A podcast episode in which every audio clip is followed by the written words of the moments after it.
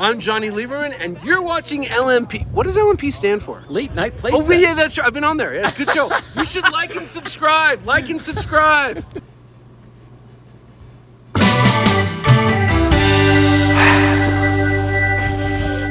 I do it? Do I have everything? I think so. We did it. This is good. This is exciting. I'm happy that we're doing it the old way, where we can just start right here at the desk. Um, we'll see how my levels are. They look a little hot right now. Bring that down. A little bit better. A little bit better. Uh, good evening, everybody. Welcome back. It is uh, Tuesday, September 19th, 2023. Oh, please tell me my thing's working. Thank goodness gracious. Tonight would not be the night for that. Uh, we've got a good one for you. We have got a good one. I'm very excited, first of all, that you're here because I wasn't sure you were going to. So great job. Thanks. We're going through a lot these days. Uh, the haircut looks great. I need to clean it up because I really didn't do a great job in the dark over there the other day. Um, but I love it short. How do you feel? I love it. Yeah? Yeah. Good. Uh, this evening, we are going to be talking about youth in Porsche. We already have our friend Joey sitting here with us. We're going to be talking to him in a second. Also in the green room getting ready is Frances from Tinker Engineering. Tinker Engineering, I always say that wrong. Tinker Engineering. And um, we got uh, racing covered over here. We've got restoration covered over there. And I want to see what the next generation plans for us old guys.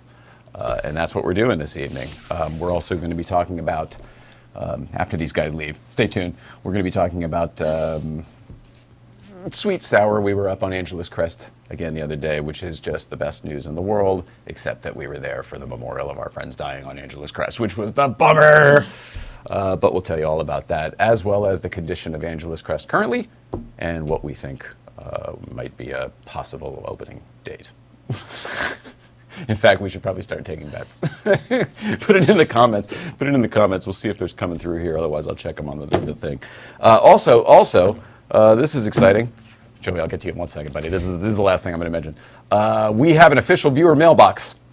That's right. Viewer mail. lnpviewermail at gmail.com. Please send uh, questions, uh, comments, uh, complaints, whatever you've got. Uh, we would love to make this show better and more palatable for you at home. So uh, if there's anything that we can do that you feel a simple message to us, we'd be able to pick up on and deliver a better product, uh, we plan to. So that's what's going on, right? I think so. Good news! We're sitting here with my buddy Joey, who I haven't seen in a long, long time because you've been busy doing other stuff. I've been all over the place. Welcome back, pal. Oh, thank you for having me. Feels like a second home. We, I would love to tell people about that because I want to tell your story from the beginning, but I also want to establish that you have interned here on this very show I have. a couple years ago. Is it two years ago? Two years ago. You're like a full blown man now. It doesn't even uh, compute. He's taller now. I was seeing it in the minute he came in. Do you, are you sick of people saying, when are you going to stop growing? I thought you stopped growing. I get that all the time. How tall are you now? Uh, I think five ten and a half, apparently. 6'2"? But my mom's like, "Oh, you're taller." Everyone's like, "Oh, you're taller." So I don't know. Seems like about 6'2 to me. What's funny is in 2020 I did an interview with Patrick Long, Mhm. and at the time I was like five foot two, and then when I saw him last year I was five foot ten. He didn't even recognize me. Oh, that's hilarious. It was so funny. He's like, "Oh wow, you grew a whole foot." I was like, "Yeah, I did." In, in, two years, not in one year. In two years, yeah. Oh gosh. When I, I mean, not make it all about me, but I was 14, I grew nine inches in a year, and I can't remember a time where my body hurt more. Did you, did you have any growing pains? No, I got lucky. Oh, well, good for you. uh, what's going on with you, man? How have you been? I want to tell everybody uh, your whole story with like how you started with racing from sims to carts to actual cars, if you don't mind, and then I wanted to get into all the things you have planned coming up. Absolutely. Take it away. All right. Uh, well, let's start with where we're at today. So currently now racing Spec Miata with NASA Southern California, not the uh, the space agency, but the National Autosport Association. They're a group similar to like SCCA or Porsche Owners Club, but for sports cars here in Southern California. So just made the jump from karting to cars uh, this year after racing karts for the last four years. And my rookie season has been pretty darn good. I'm a perfectionist, so I'm not very happy with it. but my race engineer, my team boss, they're all happy. My parents are happy, so that's the good part. Everyone around me is happy. I love hearing the real deal because your dad didn't tell us anything negative. Exactly, exactly. And so it's been it's been a good year. We've had this weird summer break where our last race is in June, our next race is in October. Mm. So I had like almost three months not in the car, but a couple days ago on Sunday, I got back in the car again, and it was uh, so good to be back. Yeah. Yeah. I mean, I would imagine so. Did you? Uh, uh, comedians talk about not being on the stage if they're not there a couple times a week. They it starts going away. Did you experience any of that at all? I didn't really go away to be honest. I mean, I would say pretty much once I was exiting of the pit lane, I felt back to speed already.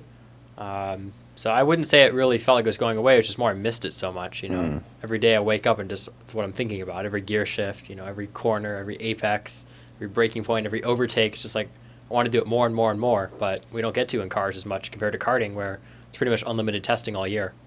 Oh, that's interesting. I didn't really think of it that way. So, what are you doing then in the off time to, Uh, to try to stay fresh? Uh, Sims? Yeah, simulators a lot. Uh, that's kind of the driving portion, and then been training a lot, doing a lot of running, uh, getting stronger. You know, got to got to be strong driver, of course. No power steering in Spec Miata, which is a ton of fun. It's a weird thing to compliment, but I, I did want to say, like, you look like you're in shape. You look like you're doing something. Yeah, I am doing something. Um, your dad said you get up early and run too. I right? do get up early and run, get up late and run. Uh, last night at ten o'clock, I was out running, Really? which was very nice. During the hurricane, I was out running uh, in the in the rain, which was a ton of fun. And then I ran into a tree. Sarcasm Or serious? No, serious. I have it on video too. No, I hate wine. Sorry, Bill Maher hates wine. Uh, All I did was open YouTube, everybody. I'm sorry. trying to get to your comments. Bill Maher hates wine. Go ahead. Good to know. More you know, you know. Bring that up in the dinner conversation. Might do that tonight, actually. But yeah, no. So I've been doing a lot, a lot of running, uh, and getting that kind of. I don't know. My friends and I have all been obsessed with David Goggins, the Navy SEAL, and we've all been like, you know what, let's go running. And I'm not a runner. I've never been running my whole life. Uh, so that just started this summer. It's a challenge. I have asthma. I have every excuse that I should have to be bad at it, yet I still do it, and I enjoy it. How far do you go? Uh, I'm doing shorter runs, just like two to four miles, but I live on a super steep hill, so I get a bunch of elevation change, which is always a good challenge. And then going in the middle, usually I try to go in the middle of the day when it's the hottest. It's hot. Yeah, so when, you know, Oh, the 95 degree days, the asphalt heat, perfect training. it's hard So- to breathe. It is. It sucks. Yeah, what's funny is last night we had our first cool night, and I'm out running. I'm like, wow, I either got so much stronger or the weather's so much better. Do you feel it in your lungs and stuff? You can feel more power? Absolutely. Wow. And especially because I have asthma, like it really makes a difference. Yeah. But as I've gotten stronger, it's kind of making less and less of a difference, which is good. Be more prepared for multiple situations, which I enjoy. And obviously, in racing, we don't get to choose the weather, so you just got to be prepared. There is that. Listen to you, Mr. Go with the Flow. did you learn that or did you always have it? I think I always had that. Hmm. I always enjoyed talking, always been in the flow. But then when I'm in the car, I don't talk at all. Do you have anybody in your ear? Do you have a, a crew chief in your ear? I do, yeah. So I have my race engineer in my ear, uh, which is usually his, his name is James, and he's always on the radio with me. Uh, but sometimes, because he race engineers for two drivers, uh, sometimes it'll be my dad. So whenever my dad's in the radio, often I tell him like I don't want to talk at all. Mm. And then my, ra- my race engineer James is always giving me way too much information, which is good to be informed, but sometimes it's a bit overwhelming. And then he's like, "Oh, are you there?" I'm like, "Yeah, I'm here." But you're just in the zone. Exactly. When I'm sitting here, I can talk all I want, and then when I'm in the car, I never say a word. Even when I'm driving a road car, I don't talk to anyone. I don't listen to the radio. It's just silence. It's We're with you on that when we took the radio out of our car. Do you still have a radio in the Boxster? I do. I've never used it. But what about like when you're in the car with your mom or whatever? Is she listening to it or you guys always have it off? We always fight because she likes to listen to it. Every Sunday we go driving. She's like, "Oh, breakfast with the Beatles," and I'm like, "Off." Oh, that's hilarious. That's so fun. People ask me all the time if I can listen to my music. I'm like, my music is silent. Yeah, well, but would you, would it be that way by choice or because we have no radio in the car? I think now by choice for sure. Yeah, too much stimulation. I would have distracted myself on that previously, and now it's just been quiet into that part. Yeah, I think about being on the road. We, you know, we have a Bluetooth speaker, so it's not like we're without the possibility of music. But when we were on the road, we really didn't use it that often. 31 days on the road, we used it two or three of those days, four or five of those days. Less than 10.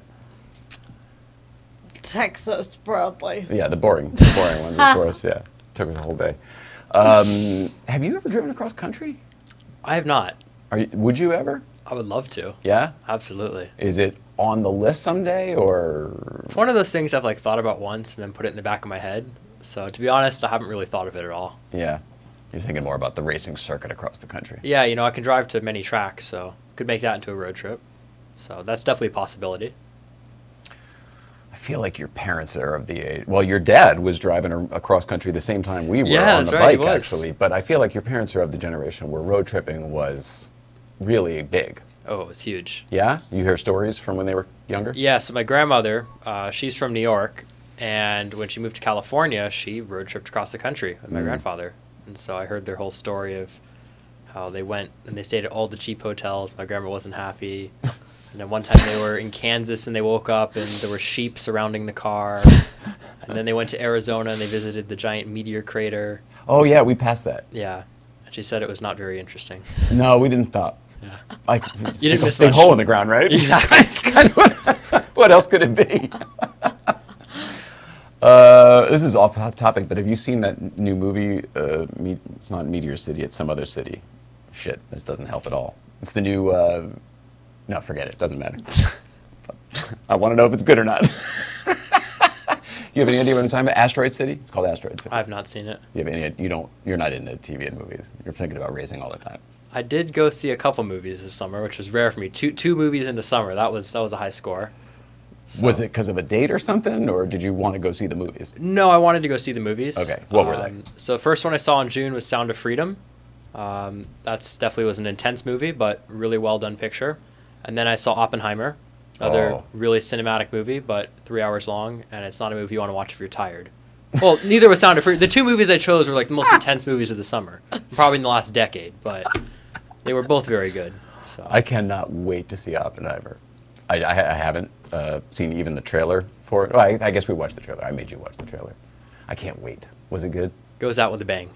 oh, that's terrible. That's terrible.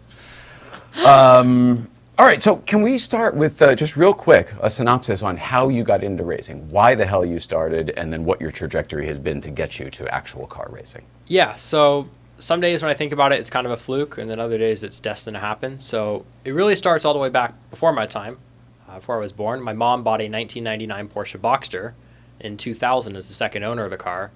She took it to Willow Springs in 2001 to learn how to drive it properly. Never went to the track again, just enjoyed it as a road car. And then when I was born, we my parents decided to keep the car. They take me for rides in it. I enjoyed it, but that was kind of all my involvement in cars ever was. And then when I was about 10 years old, there was a kid at my school named Derek, who I'm still close friends with to this day. And he'd always bring car magazines to school. And I'd see all these cars. I'm like, this is the coolest thing in the world. Hmm. He's like, well, actually, my family collects cars and we restore cars. and so I got to go see the cars he works on, which are old 1950s Cadillacs. Ooh, cool. And I was like, this is amazing. And then he's like, oh, you got to watch this TV show, Top Gear. I was like, okay. Good news. Exactly. got hooked on that show. yeah. Watched all 20 seasons of it, the original one, of course. Totally. Then the Grand Tour, when that came out, we watched that together. And then from watching that, I was like, I want to go driving. But obviously, I was 11 years old at the time, so I could not go driving legally. So I was Googling, you know, where can kids drive? And I found indoor karting. Hmm. And from there, I was like, let's go check this out. Went there with my dad, fell in love with it instantly from lap one. And every weekend, we just kept going back. And that's how I got into karting. Were they the electric carts or were they the gas powered? They were the electric carts. So K, like a K1 type of Yeah, place? like a K1 type of place. Those carts are awesome. They are. When they're juiced up right, they have all the torque in the world. They're so cool. and especially you know 11 year old me who's very small you know that's your first vehicle you're ever driving and i'm like this is this is fast It was an Indy car to you, right? oh pretty much yeah it was incredible it's like oh whoa i'm doing the pedals i'm doing the steering i'm in control it was unbelievable so every weekend we just kept going back to that Wow. Do you miss that? Because I mean, I've heard from Formula One drivers the closest thing to Formula One driving is karting. yeah i I, now that I'm in cars, I, I understand that perspective, and I do miss karting a bit because the mm-hmm. racing is just unbelievable. Right. You know, and you can go five wide in the corners. You know, When you- that's that's fun. When you can touch the guy you're passing, Yeah. you can reach out and grab him. Oh, pretty much. yeah. You had a couple close calls too in karting, didn't you? Oh, quite a few. Quite a few. Some some of those videos, I just remember, you know, Joe's doing whatever he's doing, and then all of a sudden a cart will come flying over the top of him. Yeah, I had the cart go flying on top of me. Luckily, I didn't get hurt from that one. I didn't get hurt at all in karting. I was very lucky. Uh, I had a big crash during 2021 for qualifying for a 12 hour race. That one was embarrassing. What happened? I don't remember. So it was a cold track, and I was trying to find a bit more lap time. wasn't very grippy, and I just understeered into a wall. Cart spins around. I got T-boned three times. Oh my God! Yeah, By three different people. three different people. Holy crap!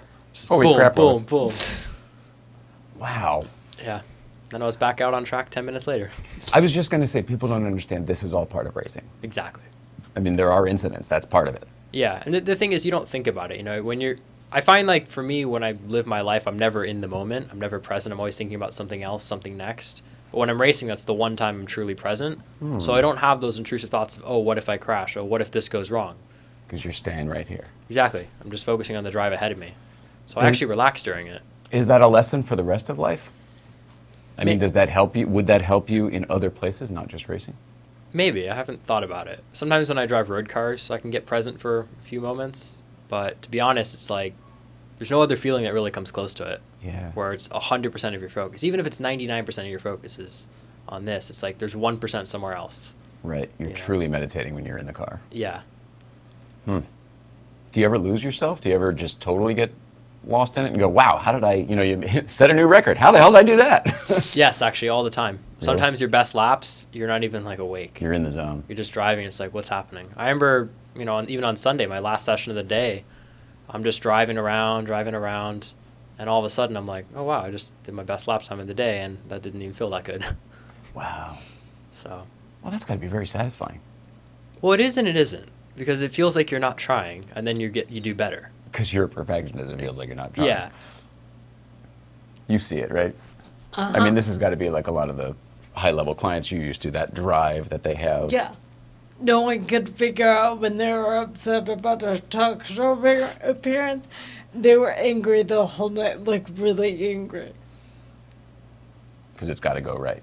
Everything's got to Yeah, go right. Yeah, and they knew exactly when it went a different direction, and they were when they veered off course.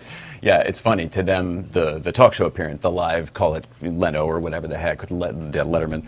That was like the race. You know, they're preparing for the race. They're set up. for- They rehearse for the race. Absolutely, and, and I think between like you know being on camera and racing, it's like we're always being control freaks, and it's like if one thing's out of control, it's like oh no, and even even if everything goes fine, Yeah. it's like but what if that was better?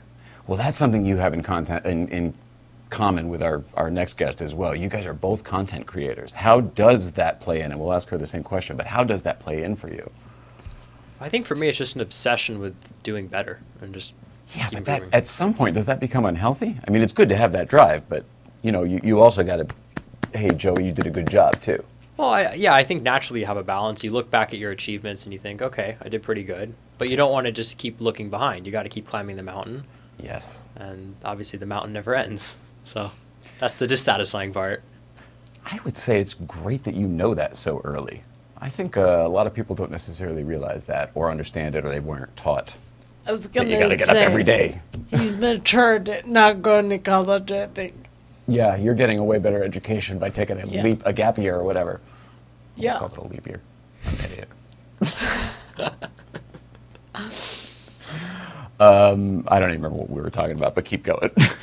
Yeah, being a perfectionist. oh yeah, yeah. See, Exactly. I mean, how, how does that work when you're shaving tenths of a second off a lap, and you? Uh, it's very easy to beat up on yourself, going, "Oh, it's not enough. It's not good enough. It's not what I wanted. I didn't meet my goal for the day." oh, I mean, now it's hundredths and thousands of a second. Tenths is more of a Same question. number. Yeah. I mean, to be honest, you have to look at it from the perspective of what is genuinely possible at this exact moment, not what is possible. And that's something I've been really struggling with this year because, like, my teammate has four years of experience on me. And, you know, if I'm half a second off him, it doesn't mean I'm losing three tenths at this corner and two tenths at this other corner. It's I'm losing half a tenth at, you know, 20 different corners.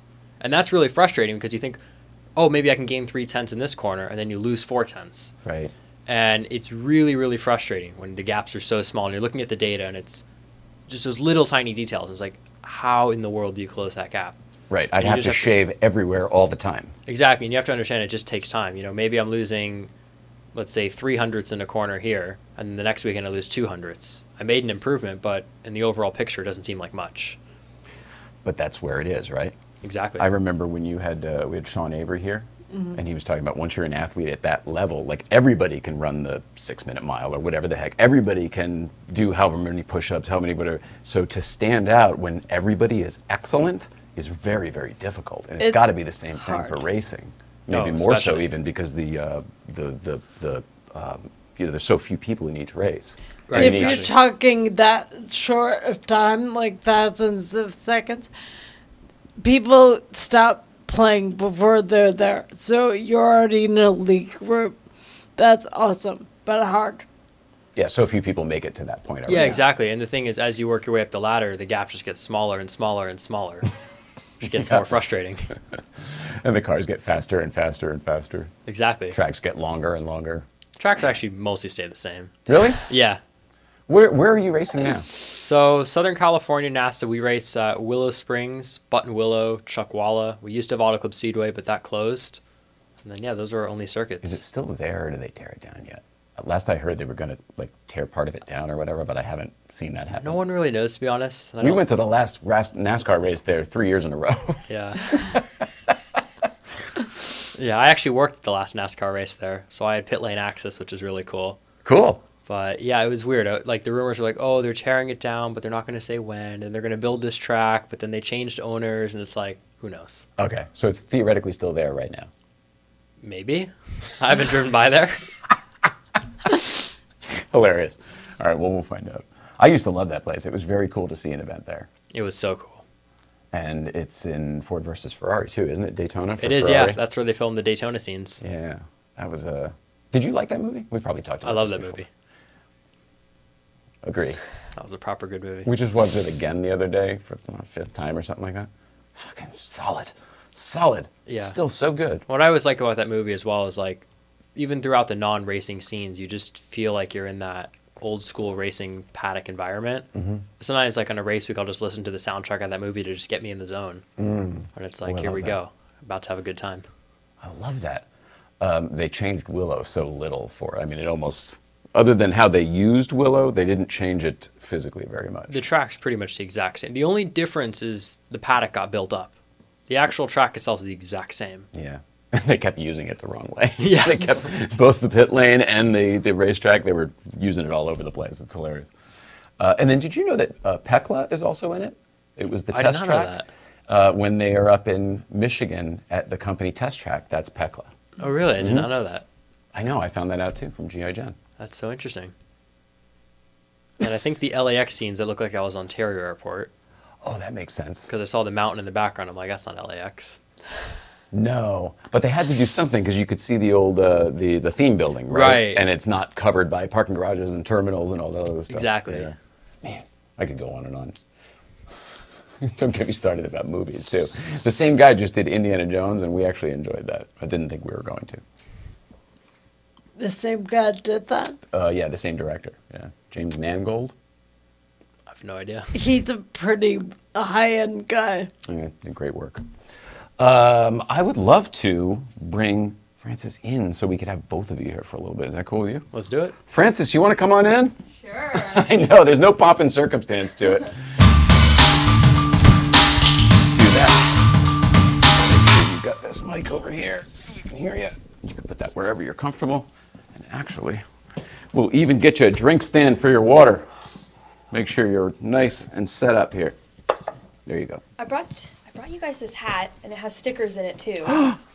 Thanks. Stuff here. Thanks. All right, so it's Frances Pearl Farnham, not Farnham. Farman, like I've been saying previously until today. Farnham. Farnham. That's okay. It's been pronounced a lot, but it's Farnham. Yeah. All right. Uh, welcome. We've been trying to put this together for like a couple years. I You've know. been so so busy. Yeah. Thanks for making the It's been time. Crazy, especially still being in school. Did you guys know each other previous to today? No. No. All right. So you race cars, but she literally restores cars. She's restoring a 914 right now. Wow. That that's your car? Is that your yes, car? I bought it with grapefruit money. So. Grapefruit money? Yeah, so I have a grapefruit tree at my house, and we're like build. We're we have this garden in this co-op that we sold the grapefruit through. long story short, I was able to buy the 914 through that. So I was Wow. able to get the. Yeah. All right, so give us the rundown. What color is it? What year is it? What are you doing to Okay, it? Okay, so it's a Porsche 914, um, 1976. It's scarlet red, or at least that's the original color, and I'm going to paint it that co- uh, color again in order to restore it, um, which is the step I'm on. But um, and then I'm restoring it to electric, and I'm converting it at the same time. Kind of converting it. The previous owners had already kind of converted it, but it was like really old technology, and they had like the lead acid bat. It was basically a souped up golf cart. and so we took all those out and resold them, and now I'm putting in hopefully a Hyper 9 system that has like 175 volts and uh, with the range depends, but it'll Wow. yeah. So this thing's going to be quick too, then, with an electric Yeah. motor, because it's going to weigh nothing, I bet. Or Oh hopefully goodness. that's the idea because it's a really small car too. So Wow.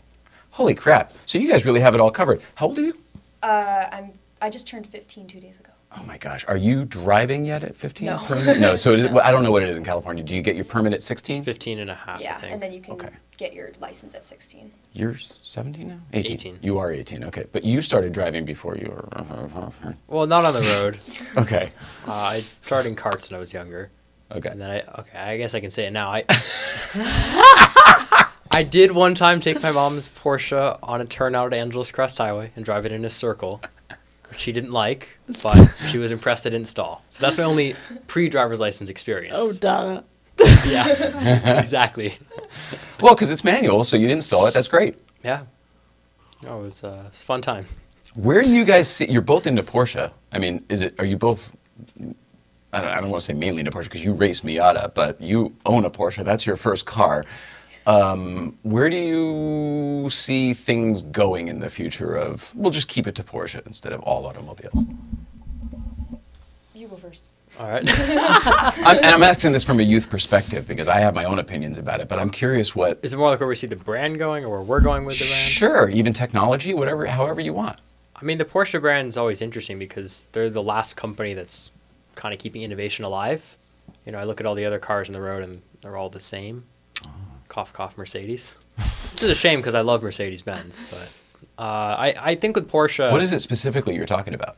well, they have cars with manual transmissions. BMW said they're going to get rid of that yesterday. Oh God, I do. They just announced that. Do you think that's going to happen? I think there's going to be blowback on that one. I don't gonna happen. gonna- You do? Oh yeah, no doubt. Wow.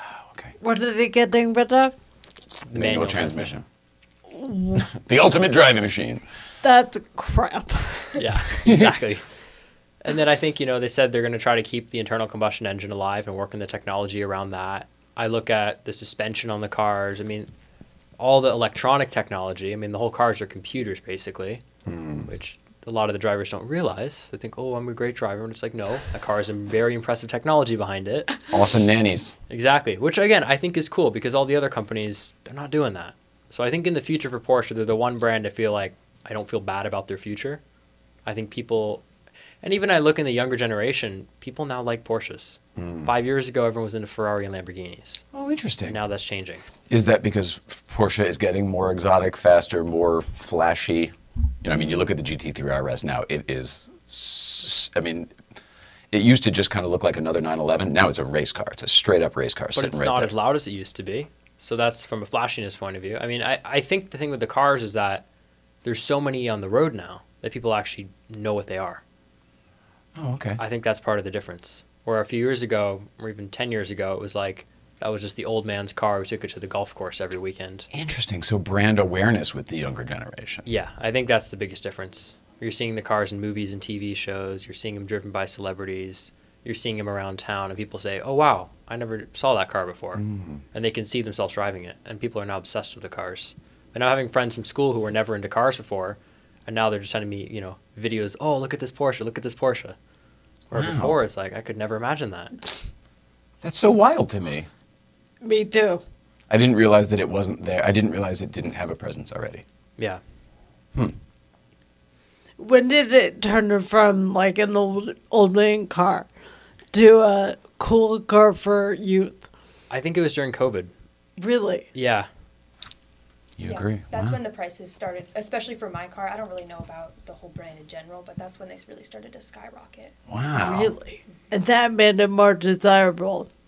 Yeah, because my car is like a mix between VW and Porsche, and so it was originally known as like, or at least what people have told me is that it was originally known as like the girl's car, like the car that like nobody really wants, and that it's okay to convert as opposed to like the 911 and such. That because 914 and 911 it was like a, anyways, but The um, back even had the VW emblem on it, so it was sort of like the Porsche purists felt it was a bastardization of why would you allow Volkswagen into the Porsche world? And it's like, hey, buddy, the Porsche world is in the Volkswagen. We're like, you got this thing all backwards.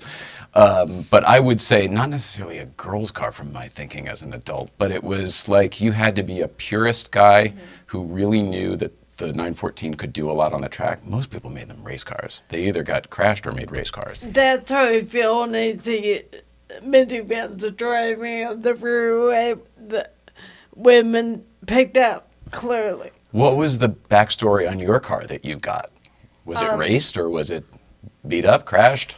it was kept in an airplane hangar for like 10 years i don't think anyone did anything with it i'm not gonna lie uh, like it had the like we had the like manual that had like the oil changes on it i think it had maybe had two so i think it was like a daily driver for a little bit and then they tried to convert it or something And then just sat. and then it just sat yeah Oh, wow. Okay. So you got one of the ones that wasn't either one of those things, Yeah. either thrashed or raised. Hmm. Have you ever driven a 914? I've not. I just drove uh, air cooled 911 for the first time. I've driven the Boxster, which is kind of the successor to the 914. Hang on, you didn't just drive an air cooled 911. You drove Michael Dolphin's race car, which I've driven up on the crest, and that is an. It's one of my favorite. I, I said this to you that day, and I think you thought I was being facetious. It's one of my favorite Porsches I've ever driven in my life. Yeah. It is set up so stinking well. It's just you know a yellow car like oh it just fine tuned it, fine tuned it, fine tuned Yeah. it for seven years. He did the same thing with that thing, and it's just perfect. He's that guy. That's awesome. Yeah, How was that with experience? it was so fun. And what I loved about that car was like it was a total throwback in time. It didn't feel like what I associate a Porsche with pre- previously. That car didn't feel like. I thought Porsches were fast, they were comfortable, and they were these cars that you could go drive long distance and take on any road. I drove that car. I was like, this is totally different.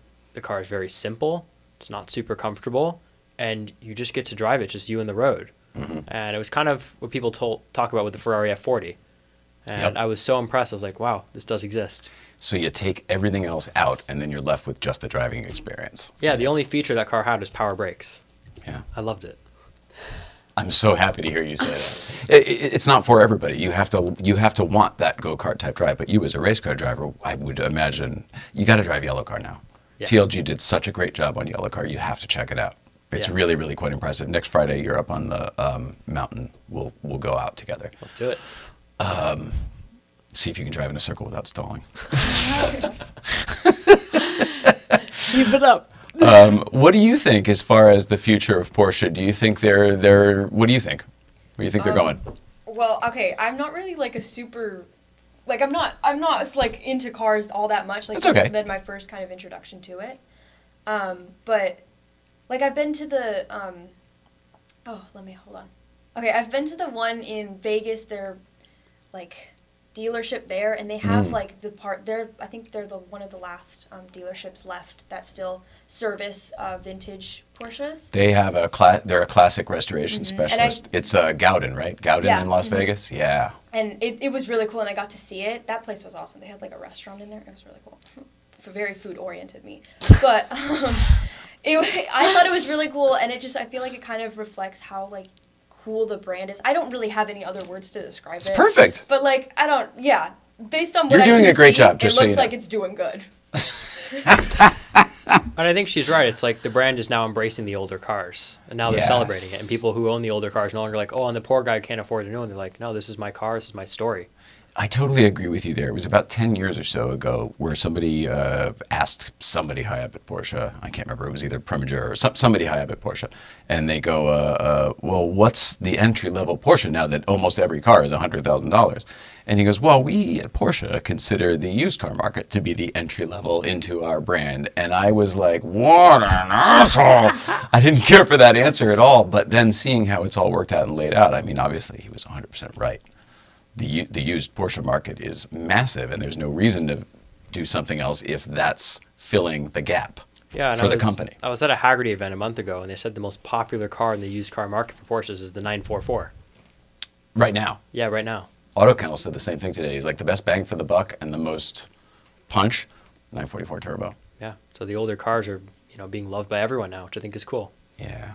Yeah, I think that's across all uh, marks. I don't think that's just Porsche specific. I think people are appreciating. Maybe it's the next generation getting into them. Maybe. Could be. I feel like BMW is on the rise. Old Audis are on the rise. We just watch, see what comes up to Breakfast Club. Mini Cooper, the Mini Yeah. Coopers came back um, after only being like 20 years old. Well, and I, th- I also wonder if part of it is people genuinely don't like the new cars, and that might be some of the reason of like what's driving them to look at the older cars. It's nostalgia for sure. Yeah. Because the experience behind the wheel isn't the same at all. Yeah, it's a total time warp. That's a good point. Hmm. Okay, good. Uh, do you did you ever start a podcast? I know you were talking about it. You have a YouTube channel, which we want to talk about. Pr- promote that while we're while we're at it. Yeah, so I have my. YouTube channel, The Stiglet, uh, where I talk about cars, race cars, go on drives and cover events, talk about car news. But I've never officially started a podcast. Um, it's an idea I've thought about, and then I've also thought I really enjoy making the visual content. Yeah. So it's an idea maybe for the future. You're so knowledgeable and so well spoken, and well, your thoughts are all thought out. Um, your points are all thought out. Uh, I feel like you'd be good. Not that you need to add something else to your plate. Um, are you going to keep the Stiglet, even though you're a full-blown man now? Who's probably taller than the real Stig. I mean, until BBC sues me, why not? No reason not to. I just you're not small anymore, so I'm just just asking. I mean, I'm still young. Yeah. Well, you know what I'll say, right? I'll always be younger than Ben Collins. Oh, I see. All right. Were there? There's a lot of people rumored to be uh, the Stig, right? Because they changed him a few times, Yeah, so the first Stig, I don't even remember his name. right? Ben Collins was, I think, the second, second one, yeah. And then Michael supposedly Schumacher was- Schumacher. for the one episode because they would only let Schumacher drive the Ferrari FXX. Is that why that was? Yeah. he was the only one approved to drive it through the factory. He was the only one approved, so they made him the Stig for that episode. and then they did the whole helmet reveal. Yeah. Which confused everyone because people, when they watched the show Top Gear, they genuinely didn't know. I don't think Ben Collins is actually in the credits. And they thought that Schumacher was it the whole time. Yeah, that was kind of the idea. And then later, once I think it was like towards 2014, people started to realize once Ben Collins wrote his book that okay, actually, he's the Stig. Wow, that's so crazy. I love that you follow it all. Also, I love that you love Top Gear. Top Gear changed, I think, um, the world when it comes to automobiles. Without a doubt. It, it, it, it, all of a sudden, people were, it was cool. It made them cool again. Made it accessible to people that don't know everything about a car. Because it wasn't just stats, stats, stats, stats, Yes. stats. And what was What- cool was like they didn't just drive the most expensive cars. They just drove. They were like, "Oh, here's a review on this crappy Citroen," and everyone's like, "Oh wow, that's a car I can actually buy." That's Yeah, they're right. they're fun and relatable, so you can uh, enjoy going on the ride with them. The personalities. Yeah, Yeah, I agree. but you can't know what to do with the car shows. Do you watch car shows at all, Frances? Not really. I don't know. I never have. I feel like I never have time to watch anything or even do homework. So I'm like, oh. That was him when he was in school. How did you get into cars? Um, I think. Well, my okay. So my dad or my mom. He likes to say my mom. It's actually him. Um, they have a, a Mustang that. Oh, I'm trying to remember. It's like a '65 Mustang and Classic he's- Mustang. yeah, he's constantly working on it. And, Tinkering. I mhm. see. and so he was like, "Oh, we should do," because I had the channel Tinkergineering already, and it was like a craft channel. And he was like, "Oh, we should do something really big for Tinkergineering," and we were like, "Oh, let's do this," because I, I was like, I'm excited to drive, and I've been wanting to drive for a long time. And we were like, "Oh, let's build your first car." And so it's been kind of like a father and daughter project for a while. And so we finally found like an affordable car because we were looking at 914s and 911s. The 14s are just really cool. Like they got the pop-up headlights. They and the community is really awesome too. hmm So that's how I decided on the 914 and then here we are. Is it easy to find parts for the 914? Um, I actually have a mentor um, who work. He so his company is 914 Rubber. And Oh, so yeah, we know him. Yeah, they make the whole thing and they sell it to Porsche too. So Porsche I can't remember his uses name though, but I remember what he looks like. What's his Um, name? There's Mark and Matt. They're brothers. They're Okay. working on it together. I, yeah. Awesome. Um, So But I that's know a great uh, resource for you then, Yes. obviously. Yeah, so I partnered with them, and so I'm gonna make videos for like every grouping of part, and they're gonna be able to give it to me. I'll be Wow. able to put them into my car. Yeah. Oh, that's a good hookup. yes. That's a great hookup. Holy cow. Um, there's no pomp and circumstance to any of this, so everything's totally out of order. But we have a we have a sort like a pseudo gift for you, Okay. Stiglet. It's a car related gift, and it's something that we were going to give away on the big wheel, except that it's so specific because it goes for a Boxster. It goes on a Boxster. This is a Boxster accessory. Oh no. Um, that yeah, that's right. No, it's not. that's right. We got you eyelashes for the headlights. They're just like this. Um, but uh, I talked to your dad about it the other day. The backstory on this is it's a part. It's a car part, and this car part was given to us with the hopes that it would work for yellow car. Um, it was given to us from a Boxster owner, though. And uh, we said, well, that's great. We'll try it. And we put it, held it in the back, and it looked like it would work. When I went to install it, it didn't work. But I love the idea so much that I went and bought one that did work. So now I have this other thing that's for a Boxster, and we want to give it to you. And um, it's not anything so crazy, so don't get too excited. But I'm going to give it to you now. as long as it doesn't scare my mom, we're all good. No. well, it might. I don't know. Now, keep in mind, this is the box for the new one that I got, so it's not actually that, but it's in there. Okay. Should we open it up? Sure. All right. Let's see. I mean, it's uh, you know, you see, it's not wrapped. It's just a car part you'll have to pull out of there. But I, I we, the thing is, we it gave me a great idea to get one for our car, and then I installed it and immediately felt the difference. It was such a wonderful, satisfying. Oh man, I just did that, and now I can feel the oh, difference. I have a guess what this is. Well, let's, let's there you go. You you know what it is. Takes the team. There you go. Thank you. Aha. Rear rear strut bar. Over the rear. Rear. I know. Okay, this is actually interesting. So, as I always think about driving, last time I tracked the Boxster in March, and the car felt a little too stuck to the ground. And even though I have adjustable rear sway bar, I was thinking, gotta take away a little rear grip. I could raise the rear ride height. This might do the trick, actually. Might just lock it in place.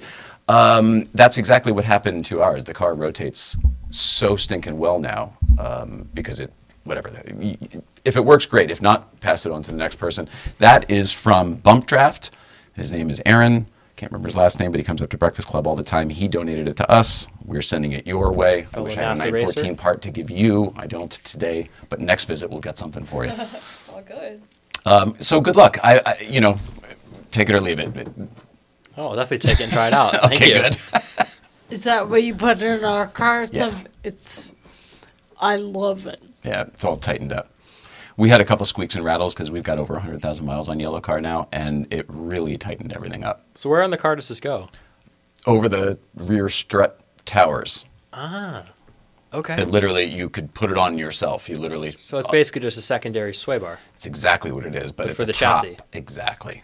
Interesting. I know, it made a big difference on ours, so maybe for yours. Okay, I'm so excited now. Okay. I got a new thought to think about this night. yeah, good, awesome. It's a good trip. Um, and uh, what? It's like, I want to promote all your stuff. You got the Stiglet channel. What else are you doing? You're Well, racing. we have the stiglet.com now.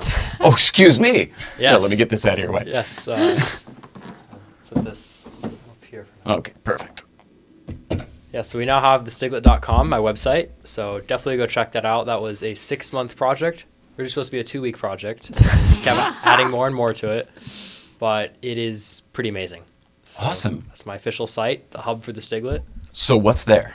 So there you'll find race reports, blogs, race schedule, social media wall, Wow. bio about me, photos, videos, kind of everything. So instead of asking all the questions I asked today, I could just go there. Oh, look at you. Wow, you're hauling ass on the cart. Oh my gosh. Oh, this is great. So who built your website? So I, it originally Gonna- started. I was building with my mom on Wix, and then my mom's a graphic designer, so we went to her uh, web designer. His name is TJ, and we met with him, and he basically helped us with a bunch of coding on the back end to add in certain features that This you can't looks do in Wix. very professional. We spent a long time. How many months of work? Two months? six months, Six months. but uh, no, it's it's pretty amazing. So it's Two kind weeks. of my Yeah, it is. I mean, you look like, I mean, this is like a comedian. Like, oh, you click on the, oh, next race, and it tells you how many, there's a countdown 16 days, 14 hours, 13 minutes till your next race. Are you ready? I'm ready. Uh, Buttonwillow on October 6th through the 8th. Wow, this is the coolest. I am so proud of you, man. Oh, we, we are so proud of you. You have no idea. It's so fun to watch you climb this thing. Oh, thank you so much. Also have a new Stiglet business card. So if you meet me in person for the first time, or if you want a Stiglet business card, that's now available. Make sure you shake hands and get that Stiglet business card. What's on the Stiglet business card? Let me actually pull it out. There we go. Dig through my I'm glad you asked, here. Jay. Yeah. So uh, very excited about this product. So basically, what we've changed is the actual material of the card. It's got this nice suede finish to it, but the key part is now I don't know where the camera is, but the Stiglet.com is on the back of it, so you can go to my website. But I'll give you one as a gift. Thanks. So Yes, I see. It's very soft to the touch. You know what this feels like? It feels like a paint sample. it does, and it's I want to say it's about like one and a half times as thick as the old one. But the key part I really like is the black part of it doesn't scratch anymore. I was concerned with that because it does on everybody's cards. Right. So this So is if a I do special material. You take your fingernail to take the pencil to it, it will not scratch. whoa. Oh, that's crazy. It's like plastic or something, but Yeah. not. It still has that soft, suedey kind of feel. It's pretty amazing. Well, look at you. So you've developed a new form of paper. So that is Stiglet Business Card Generation 3. Subscribe and follow. All right, so it's the stiglet.video on YouTube. Well, the Stiglet video you type into your browser, and that redirects you to my YouTube channel. Oh, wow. Look at you. It's a fancy URL. Holy schmoly. You knew all the cool shit. Oh, excuse me. I'm so impressed. That's so cool. And then over here with Tinkergineering, you've got all sorts of stuff. Do you have a website as well? I know I follow your Instagram. Okay, so we're working. I think I have like two websites that my one my brother worked on, and then one um, Matt from 914 Rubber was getting his PR team to work on. Um, we're still working on it, but it's mostly it's mostly the YouTube channel and my Instagram. So that's where people should follow you, is the YouTube and the Instagram. yes. Um, is it Tinkergineering for both? Both of them are just Tinkergineering. Yeah. So great. How did you come up with the name? I mean, was it because your dad think, was tinkering? I think we were like thinking one day. I don't know. I was really young. Like I think I was in sixth grade maybe, um, and we were just like, "Oh, we should call it Tinker. You know what? Maybe I was in fourth grade. I could have been in fourth grade because sixth grade is when I got the car. So little fourth grade me and my dad were like, oh, you know, we like to tinker around. And then also like a little bit. I don't know where the engineering part came in. I mean, it ended up working out when we got the car, but I don't know where that came from. But it was like tinker and then engineering. We were like, oh, what about tinker engineering? That's such a weird name. That Do you have the kind of brain where you are always figuring stuff out? My brain Do brain's you always need to know how things work? I'm always like, oh my gosh, what is gonna what's gonna happen next? And like I, it's very helpful. Like I'm not gonna understand something unless I know how it works, hmm because I can't just like look at it and be like, uh, just like take a sentence as the fact. Like I need to know what's behind that. Totally, the why. Yes. Oh, Me God, I love that. I totally get it. yeah. Uh, you two seem similar too in that your mind is always active. Yeah. Is that a generational thing, or is that just because we're into these technical type of hobbies? I think it's more we're into these hobbies. I think most kids our age couldn't think about anything related to cars. Hmm. Seems like a lot of kids these days have no interest in even driving. They're like, oh no, I have Uber and we have Lyft, and that's what we use. Sadly, yes, but frees up the road. So I don't. I don't I'm not going to complain about that. I don't disagree, but what about your friends and stuff? Do you find that among your peers? I mean, I don't have a ton of friends, and they're all into cars, so Yeah, that's not true. a bad problem to have.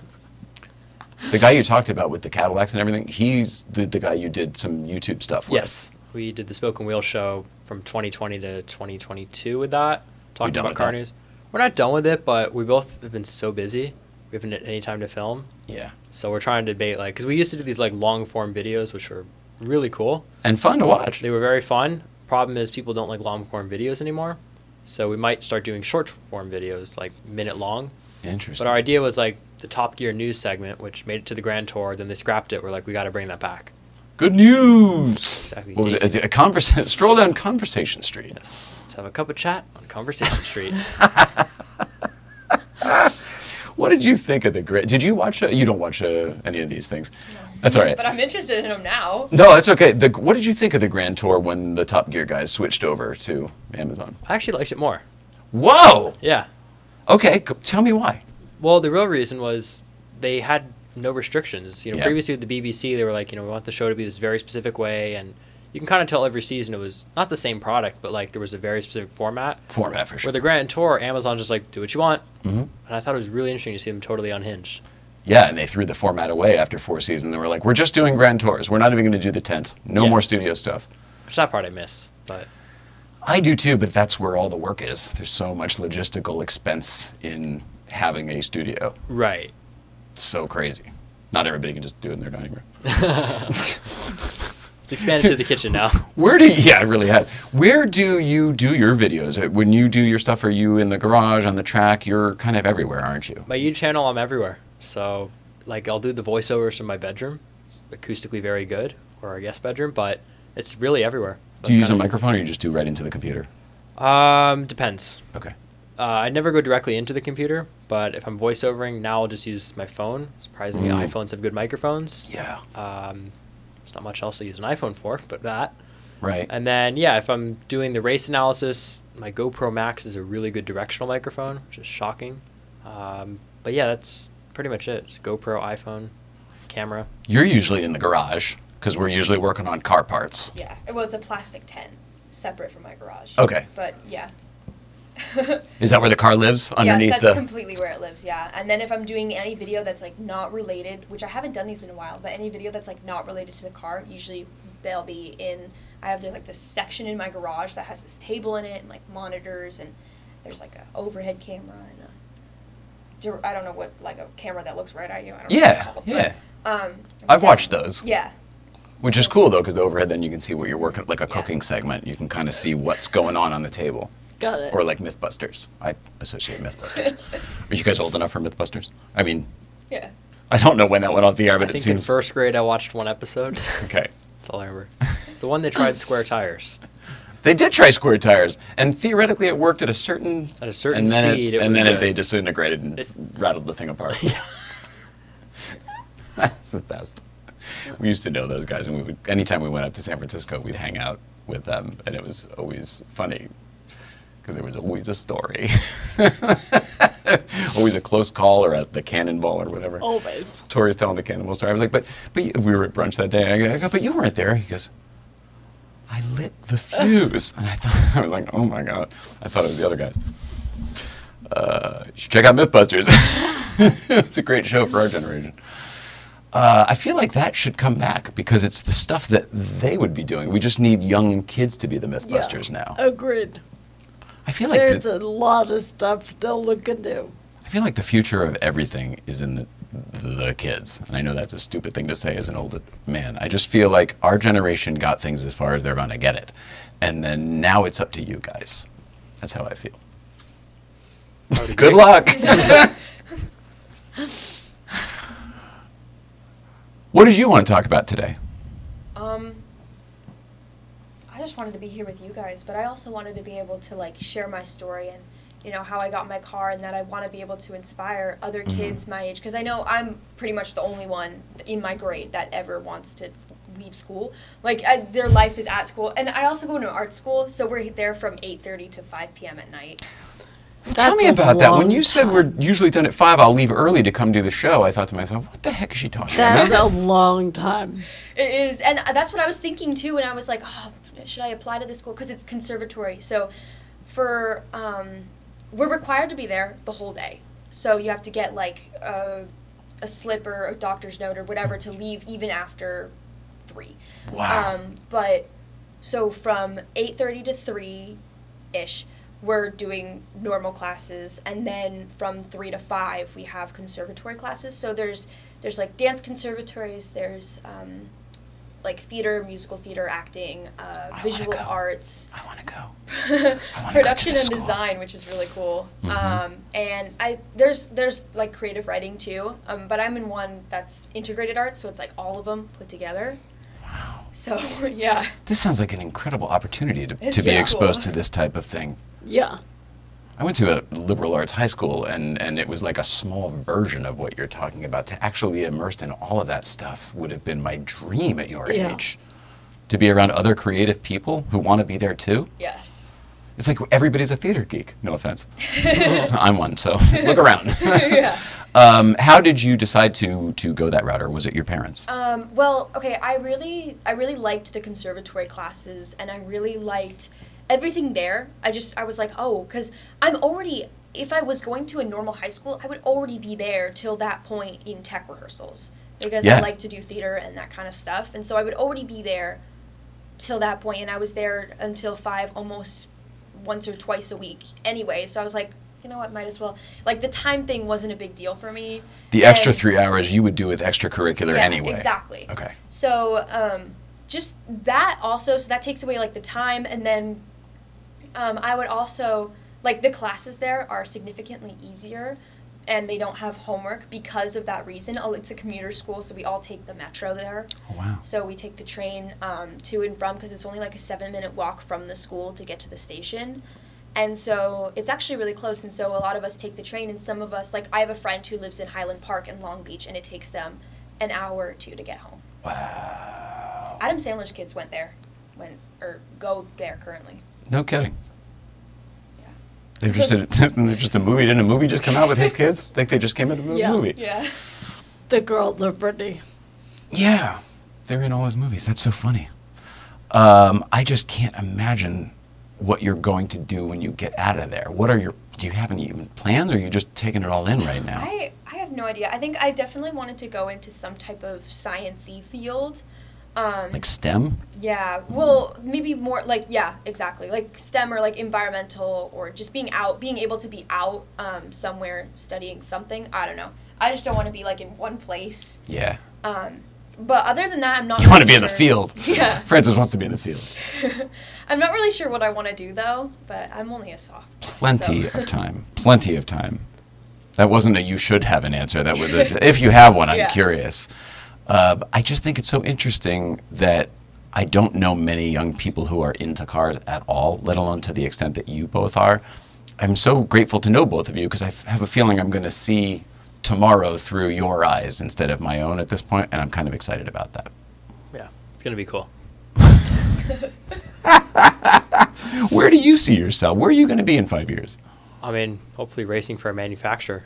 That's my dream. You know, be a paid driver to race professionally for a manufacturer around the world. I mean, That's the goal. That's the total goal. So let's put it out there. It's out there. Done.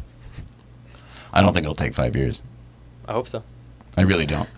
Uh, what about the Porsche uh, Youth and Racing program that they just started? Is that anything you might be interested in? Yeah, so the way driver manufacturer programs work is essentially depending on what series you race in, there's scouts from manufacturers there watching. So it's about being noticed at the right time.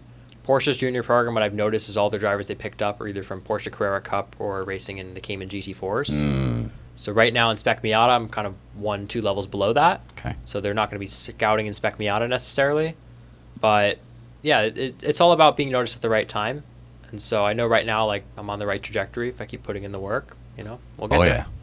Oh, I love it. Consistency, man. You've always been good about consistency. And there's so much to that. And that's the hardest part is like, there's days where think you just look at the future, like, how in the world is it going to work out? But for me, I look at the past and like, that'll be fine. Yeah, I think it's your perfectionism that might get in the way of the vision sometime. right? Absolutely. I think that's normal. Yeah. You'll. You, I, I'm not worried about I think either ev- of you. I think every all. ambitious person's that way, to be honest. ambitious person. Yeah. We're all like, you know, we're never satisfied, but then we look at the big picture, it's like we've done a really good job. As long as you're able to do that, that's you deserve that part. I know your That's parents do it all the, the time. part but- that people don't always get to. And that's so important. I'm glad you found it. Found it. so you don't even care who you're racing for. You just want to be a. Yeah, Pro exactly. level. Whatever opportunity comes our way. Ah, Obviously, God, I've been for you. driving Porsche road cars for a long time. I'm racing a Mazda now. I love Mercedes Benz. I, I love a bunch of cars, so I don't have like a particular favorite. So whatever opportunity is right, I'm ready for it. It's kind of fun right now that you get the best of a lot of different worlds because that Boxster mid-engine is its own thing that's so wonderful. But front engine rear wheel drive Miata is like the best driving car in the world. Well, and what's interesting so is fun. everyone always says Porsches and Miatas are similar, and they drive completely differently. Couldn't be more different. Yeah, and there's a certain art to getting to know both cars. And what's cool was I had a weekend in March where I got to drive both cars on track back to back days, and it was like, wow, these are different. um, Did you do 911 in Miata by any chance? No, because that's what they often they often compare the two. It's it's the it's the rawness I think is the only thing they could possibly be talking about, and the lack of other stuff. Otherwise, there's nothing. the I think also it's the balance of the car. The Miata is a very front biased car. You have the engine at the front, you have transmission at the front. It's 74% brake bias in the front. So Mhm. that means when you press the brake pedal, 74% of that force is going to the front brakes.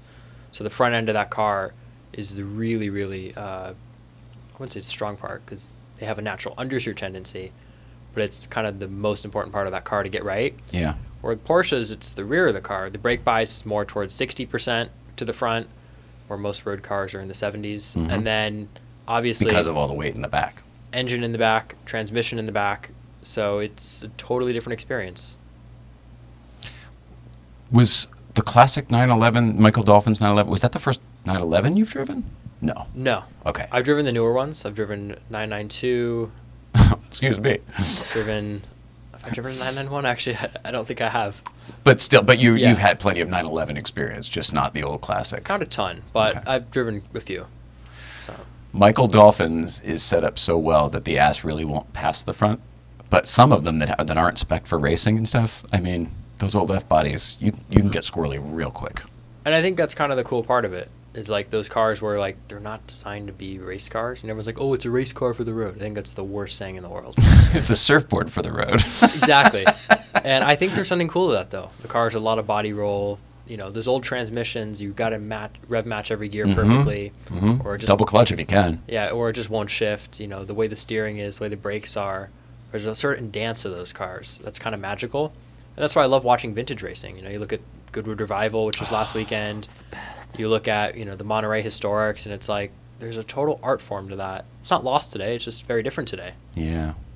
So Good grief. How do you feel? I'm up. I know. I'm so I know. You're doing a great job. We're almost done. Um, I don't know what else we need to talk about. I feel like we've done the things we have to, but I don't. I'm not in a rush to say goodbye to either one of you. so if there's anything else you guys want to bring up, let's do it. Do you have anything else? I mean, fine with anything. You know, we're here to talk. What about you? Um, uh, this is just something I've like kind of when you guys were talking about like the generation driving. I'm the generation that's driving, or just the people that are coming in. I've been like talking to my friends. I think it's just, and I've also talked to people out of state, and it's so much easier for them to get their licenses Really? than the people here. Oh, interesting. Um, Where? uh, I, I was talking to people from like the Midwest, and obviously because it, there's like not you know the 210 there, there's not of all these freeways and all these people in this big city, but um, they still have cities. So I just, anyways, okay, but um, there's like it's I don't know they can get their licenses at like 15 and a half, like their actual um, whatever you need to drive legally, but.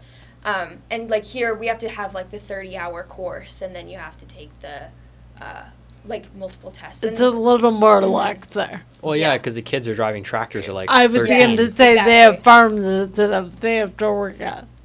it's an interesting thing, right? Because you are you're working at an early age on the farm, driving machinery, often manual transmission. Yeah, it's so different to here. Mm. Where else are you talking about? Where are they? What other states?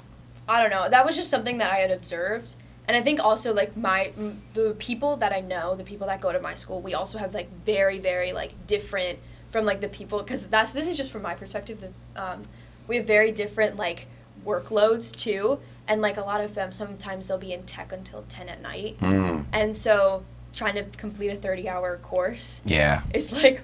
Oh. Right, that's why there's no homework. You Yeah, don't have time for it. Yeah, Yeah. between the commute and everything. Um, what i- you're not driving yet, but what is it uh, that you like?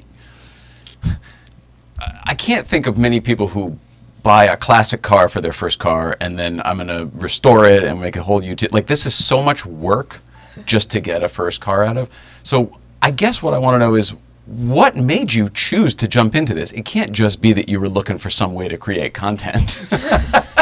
Well, I've always wanted to. Well, I wanted to know how cars worked. So that's also something. Um, I wanted to be able to have a first car and it, have an awesome first car at that. Um, so you know, one step above. And and then also, um, I've always wanted to be able to inspire other people, especially like kids younger than me, Mhm. that it's not just a world run by adults, and that we can still we can do stuff, and you're not completely powerless. You might not be able to have everything that an adult might have, but you can get mentors and you can like meet people and work with other people together to accomplish what you want to accomplish. So and so I've always wanted to like show that through um, just what I do. And so I've been trying to kind of focus on that a little bit more because I have, you know, the restoration part of it, and then um, like the restoration and conversion part of the car. There's the content part of the car, and then there's also the inspiration part of the car. And so those are like the three parts that I try and focus on. And so I haven't focused on the inspiration as much, but it's always cool. Like sometimes I'll be uh, I'll babysit kids, and then they'll come to like a car show that I'm in, and they're like, because my car was invited to uh, like my local the local car shows in my town, and so they'll be able to see this horrendous shell of a car, but they'll still be like, "Whoa, that's so cool! Like you own this." And it's always so cool to see it light up on their faces. So I'm trying to work with the elementary school for their STEAM day and do like a little thing on circuits or something.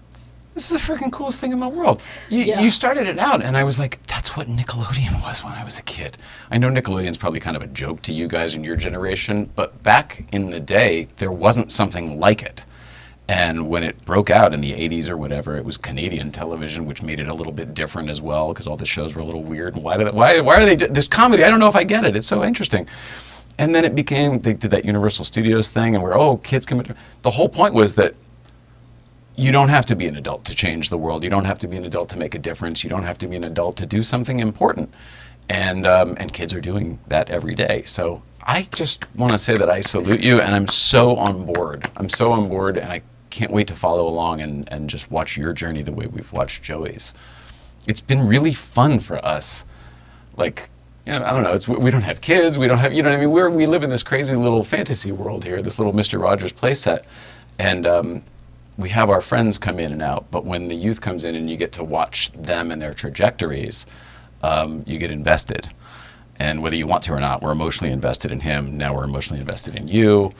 Um, if there's ever anything we can do for you, obviously coming on the show anytime you want, that's no problem. But like if there's ever anything else we can do for you, just reach out and ask. It, That goes for you, but you already know that. it's so fun to see other people do cool stuff because we love TV. So we experienced everything that way, but they're actually doing it. yeah, we get to watch you got your content instead of her old clients. We get to watch we get to watch friends' content. And TV that we both watched. Yep, it's good stuff. It's always fun to look back on the old era episodes and see, you know, how I've changed over time as well. Do you feel that you have? Oh yeah, for sure. Yeah. I mean, I, I can't even watch my older my oldest YouTube sh- videos where I remember I first when I was at the U.S. Grand Prix and I was talking to just a GoPro by itself. The audio was terrible. It sounded like I was underwater, but I was like, man, I was really trying. Thirteen year old me. Yeah, you were ambitious from the start, man. You were ambitious from the start. Yeah, I just dove head first. I mean, one of the first times we sort of worked together was when you hosted the festival. Of, we hosted the festival of the speed thing, and then you did a bunch of interviews too. back in 2020. Mhm. Yeah, I remember that. And I called into the show and I was very confused. I was like, oh, you can't put an email in a FaceTime. And then I learned, oh, wait, you can. I, yeah, that There was so much stuff. Yeah, that was so overwhelming that day, but it was so cool. that was Festival of Speed, right? That was, That's what it was. yeah. PCA Festival of Speed. The virtual one, yeah. Say it again. The virtual Yeah, one? Yeah, we did the virtual one here. Yeah. Yeah. It was such a weird thing. It was such a weird thing. It must not be weird for you guys because it just is something that happened. For the rest of us, we had 30, 40 years under our belt, and then that happened. So we were sort of had a precedent of that not happening. I feel Yeah, like. Yeah, and for me, that was like the first interviews I ever did as well. Really? Yeah, Really? first ones, yeah. But you already had your own channel, so you were already I was talking comfortable to the talking mic. camera, but I didn't know how to like ask questions or anything. So I hmm. remember I was doing the Patrick Long interview, and I'm like, oh, this is famous guy. I was like, what in the world do I even ask him? You did somebody else too, right? Yeah, I did a few people. I did Patrick Long, I did Scott Mann, I did Jim Hemmig, Alex Yeah. Hellier. Yeah. There might have been a couple other people as well. Yeah. But like all those people were like really well established in the race world, and they have all this experience. And you know, here I am, some guy. Oh, I just started karting. That's. But look at you now. So everybody's got to start someplace. Exactly. When did you start your channel? Um, I started my channel. I think I was like nine years old, maybe, and that's how. But I bought Is that five car- years ago? Holy cow! Yeah, yeah. I was looking back on the videos because I was looking through your channel because I was trying to see how old your videos were. I was like, okay, okay, four years, and I was like, okay, let me let me look at mine, and I was like, oh, I kept scrolling. I was like, oh, it was like I was like they were starting to get bad. I was like, oh, I, don't- I remember these these. Oh, so you have the same experience where you, yeah, looking back on. Yeah, I'm like, yeah. whoa, some of these were kind of weird. But, I can't um, watch any of them though. I mean, I, I think that's common. I can't. I don't like. I don't like watching today's video, let alone one from five years ago. Really? Even now, where like the production quality's gotten so much better. Like I look back at my videos. More, and more. Keep going. Yeah, yeah. I mean, we got lights, we got microphones, we got how many cameras now? I mean, it's Yeah, no, that's all fun and neat, but uh, this th- this is the part I don't like. this is the part that you just hit says, the mute shut up. every time. Yeah. yeah, yeah. Or why didn't you have your thoughts together before you opened your mouth? you know, that comes up a lot. I do that all the time. I leave a place. I'm like, oh, I should have said this. Really? All I'm the the opposite. I'm like, why did why did you have to say that? I guess we learned though. I, I learned a lot about myself doing one of these deals. We both have. Did, did, did that help you with your growing experience in dealing with the world and people? Absolutely. I mean, Really? I think, the, I think the only reason I actually got not just comfortable on camera, but like good talking on camera was from editing my own videos. I'd have to hear myself 10 times over and I'd be like, oh, why did I say that word? Like, it doesn't make any sense. Yep. And it just, and people say in video, they hate hearing their own voice. Mm. Well, when I was editing my own videos, I didn't have a choice. I had to get used to it. Now I'm fine with it. You are? Yeah. Surprisingly, I'm fine with it. But That's a huge hurdle to overcome. I agree. Kudos. Agree. my younger self, I don't like listening to. I don't like the way my younger self said certain words and presented himself. But today, I'm like, yeah. So I was going to ask you, what is it? What is it that you did or didn't like? Is it is it just certain words or is it behavior? Because for me, it's like everything. I think I was always well behaved, but I think it was like the way I held my posture. You know, if I was stuttering or putting in random words that didn't make sense, or going on tangents that made no sense, or forgetting to answer questions because I was like two questions ago. Oh, I got this cool thought that came up. Yep. So being in a show, I guess you do have to be present, otherwise the show doesn't go very well. oh no. I mean, it's really more of an opinion type thing, I think. um, uh, do you guys want to sit here? We were just going to tell everybody what it was like to go up to Angeles Crest the other day. I don't want to boot either of you out. Um, do you mind if we uh, do that? Just tell the audience a little bit about Angeles Crest. I want to hear about it. So, um, you know, a year ago, uh, after Breakfast Club, our friends Sonny and Radja passed away in a crash. Um, they were leaving Breakfast Club. We didn't even get to see them that day, as a matter of fact. Um, we were coming up the hill and uh, got stopped by Caltrans, and it was a horrible situation. Um, then we all went up to Breakfast Club. You know, you finish, you go up there, and then you're cut off from signal and civilization. And we knew what happened, but we didn't realize how word had gotten out and how that had made its way all around the Los Angeles and greater Los Angeles and br- broader um, uh, circles. And um, there was a lot of misconceptions, there was a lot of misinformation, there was a lot of misunderstandings about, you know, who was involved, what happened. Um, nobody was there. Nobody knows what happened. Uh, you know, they got in a car accident and they died. That's th- those are the only facts that we know.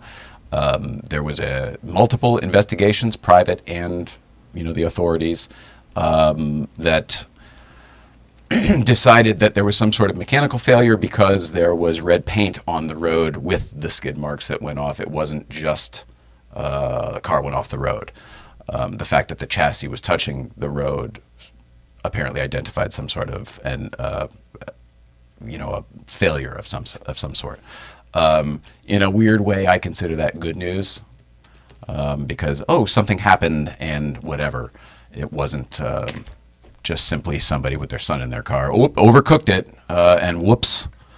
Um, it wasn't that type of thing at all. So it was very very tragic on the day. Very very sad. It was one of those reminders where holy shit things get real very very quickly. We all have to be very respectful of the crest of each other of the cars of the uh, just respect of life really. Um, and so it's been a year. And um, some of Sonny's friends put together a little group that went up uh, uh, on Saturday, which was the actual anniversary, and Sweet Sour. I made that video totally sweet sour. Yeah. So great to see everybody because Newcombs has been closed, so we haven't seen a lot of these people. So great to be up there on that road in those trees. I watched it back and I got all the feelings again Had- like sour sweet. How did you feel physically being up there? Like just your It's life changing. It doesn't make any sense certainly to me, but I the minute we got there, I didn't realize how much I missed it until we got there. Yeah. Uh, so we went all the way up to Newcombs. We spent some time at the spot. Uh, yeah, everybody was just kind of congregated on the road where it, um, you know, where the where the crash happened and stuff. And um, the road's closed, so we were all literally just hanging out on the road. It was kind of neat, and um, it really showed the Angeles Crest community and the mountain family of it all. Um, we all sort of needed each other. It was great. But then we took a spin up to Newcombs to check in on the property there, checking on HQ. Um, what I was taken with was how silent it was. I forgot the peace up there. Yeah. I felt that too, and I looked at trees as if I'd never seen them, and they were gorgeous. Yeah. Well, those trees take care of you. I mean, those two trees literally hold your wheelchair I in know, your I normal spot up there. It's so Talk to them every day. Love it. Um, so the condition of the crest is this. Um, it's going to be a while. It's going to be a while. They're doing great work on the uh, the washout area, uh, the one that's further up. Um, they've gotten the rebuild uh, hillside has gotten very high. They put a drainage pipe in. Uh, they're doing a lot of work, but there's still a long way to go. The slide, a little bit further down, that's going to be a while. Um, you know, we drove through that only a few months ago, and we took video of it, and that would be very, very impossible now. It's um, they've been working on other sections, doing other things right now, so they've sort of just left this to fall and accumulate so that they can then go uh, clear it again. But everything we drove through is completely covered. The wall on both sides is completely covered again it's as it's as though there hasn't been any clearing. To the point where I was not sure where to go. so dark there. Yeah. Um, so that's what's going on. It's going to be a while. It's definitely going to be a while, which is a bummer. Um, but they're working on it. Shout out to Caltrans District Seven. Love those guys. Um, I miss it. I miss it. No new news on Newcombs. Um, it's currently the same, but um, that's all I'll say. There's a few things that might happen soon where we might have something to tell you, but uh, it's nothing all that exciting.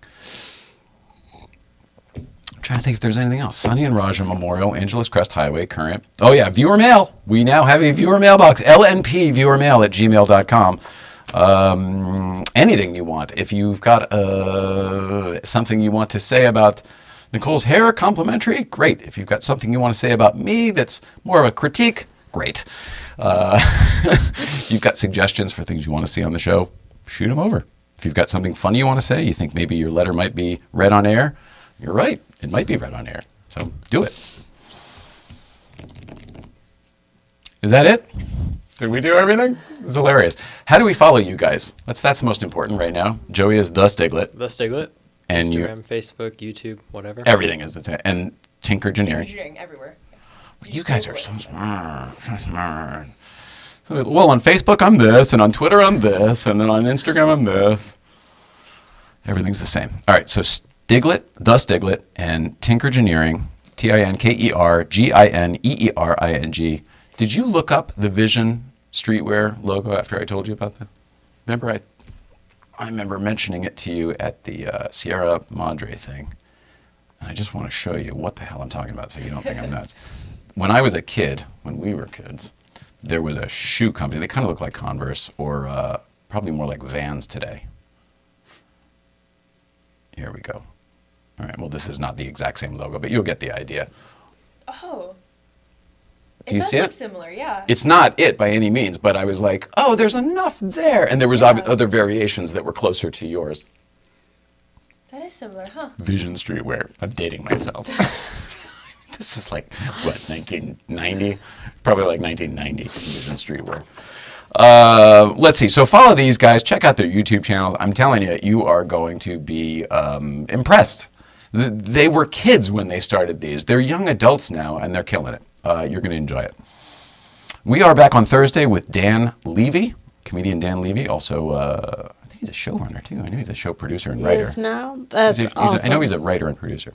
Anyway, Dan Levy's going to be here. He's a Porsche guy too, has a 992, and uh, he was up at Breakfast Club the other day, and I guess I did get to see him. He was like, "Great seeing you," and I was like, "Shit."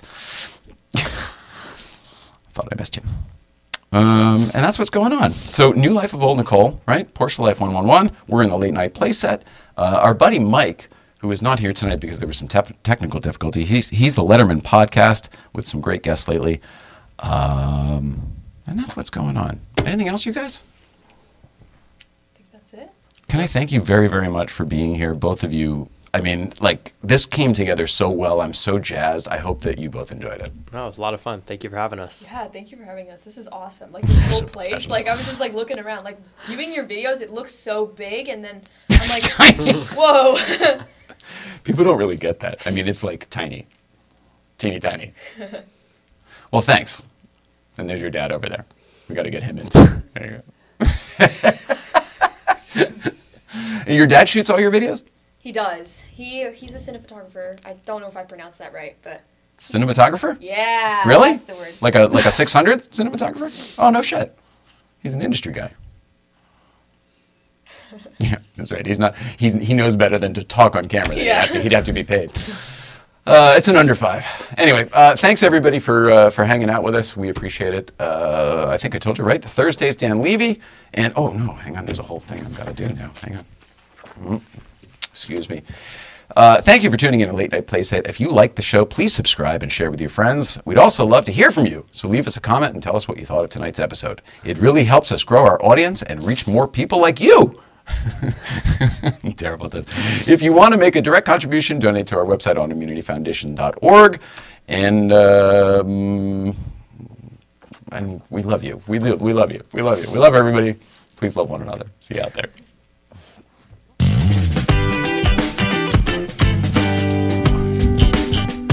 Normal.